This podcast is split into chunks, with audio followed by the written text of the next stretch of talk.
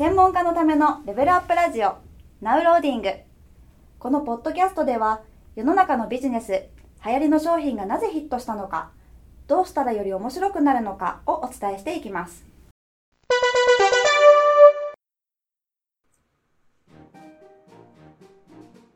こんにちは。ゲーム戦略売上アップコンサルタントのジンバです。今日も企業で使われているゲーミフィケーションの事例を分析しながら、皆さんのビジネス、僕らのビジネスにどうゲーミフィケーションの技術が活用できるかということについて考えていきたいと思います。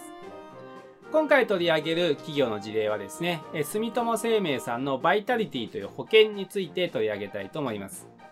この保険の特徴はですね、なんかこう健康診断を受けるとか、まあ、運動をしたりとかですね、それに健康にいいことをしていくと、まあ、ポイントが溜まっていくという仕組みになっています。そしてそのポイントが貯まっていくことで、そのポイントに応じて保険料が安くなるとか、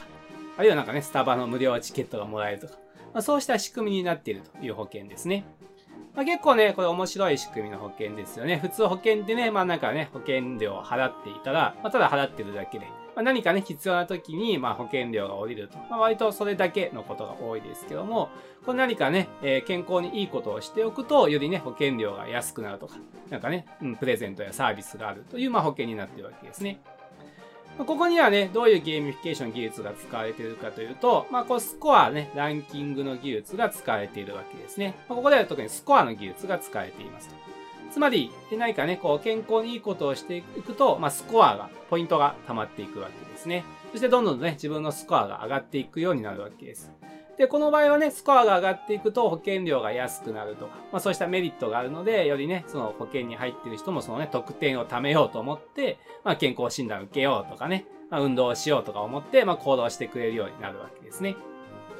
まあ、そのね、保険に入ってる人からすると、何かね、当然健康にいいことをするということはね、自分にとってもプラスですから、これね、運動しようとか健康診断を受けようっていうのは、よりね、当然積極的にやろうと思うわけですよね。もしかするとね、このスコアがなかったら、あるいはこういう保険の仕組みがなかったら、あんま運動しなかったかもしれませんよね。まあ、運動するってね、ちょっとこう腰が重いね、なかなかやりづらいことですけども、こういうね、ゲーミフィケーションの技術が使われていることで、本来やった方がいいことが自然と行動できるようになるわけですよね。で、このスコアがあるおかげで、まあね、その健康にいいことを保険に入っている人もやろうとするわけです。そして保険会社からしてもね、当然まあ病気になったりとかすると保険料を支払うということが必要になるわけですから、保険に入った方がね、いかにま健康でいてくれるかってことがね、まあ、すごく重要になるわけですねと。なので、こうしたね、スコアが入ってることで、えー、保険に入ってる方が自分からね、健康になろうという行動をしてくれるわけですから、まあ、保険会社にとってもね、すごくメリットがありますよね。まあ、きっとね、そのことで保険料が安くなったとしても、病気になる方が少なくなれば、保険会社としてのね、まあ、収益はきっとプラスになるんでしょうから、そうしたね、メリットがあるわけですということですね。なので、このね、スコアの技術が使えていることで保険に入っている人も自然とね、健康になるための行動が続いていって、自分も行動、健康になることができ、さらにはね、保険料が安くなるという、まあ、メリットがあります。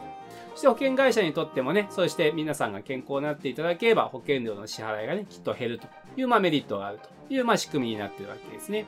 なので、このね、スコアランキングの技術、まあ、特にスコアの技術が使えていることでね、まあ、保険に入っている方も保険会社もすごくメリットがある仕組みが、まあ、構築できるということですね。ま、こうやってね、僕らのビジネスにも当然ね、活用できるわけです。こうしたスコアがあることで、あるいはね、ランキングがあることで、自然とね、行動ってしやすくなるわけですよね。特にまあ今回取り上げたような、本来やった方がいいんだけど、なかなか行動が続かないことってたくさんありますよね。でもこういうね、健康のことでもそうですね。運動とかってね、やった方がいいんだけど、なかなかできないとか。そうですね、僕とか英語とかね、まあ英語勉強した方がいいんだろうけど、なかなかね、英語の勉強が続かないとか。例えばね、まあ集客のことで言うと、なんかね、ブログって書いた方がいいんだけど、どうしてもね、毎日書けないとか。まあ、本来やった方がいいんだけど、続きづらいことってたくさんありますよね。まあ、こうしたものにはよりこのね、ゲーミフィケーション技術ってすごくね、活用できるわけです。こうしたね、えポイントが高まっていく、スコアがね、上がっていくという仕組みがあることで、スムーズにね、その行動が前に進みやすくなるわけですよね。当然人はそのね、自分の行動量がスコアという形で見えていれば、よりね、いい得点を取ろうと思って、さらにね、行動が進むようになっていくわけです。まあ、場合によってはね、設計的にはさっきのランキングもね、組み合わせることで、そこに参加してる方のね、ランキングがあると、またよりね、ランキング上位を目指して行動しようという先に進むためのきっかけができると思うんですよね。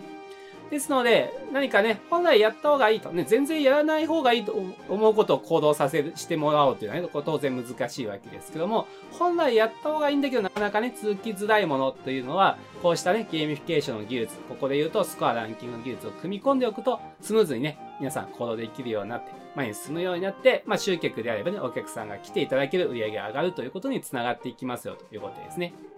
まあ、ぜひですね、皆さんのビジネスにもこのスコア、ランキングの技術を活用していただければと思います。ということで今日はですね、住友生命さんのバイタリティという保険に使えているゲーミフィケーション技術を分析しながら僕らのね、ビジネスに活用する方法についてお伝えをしました。また次回をお楽しみに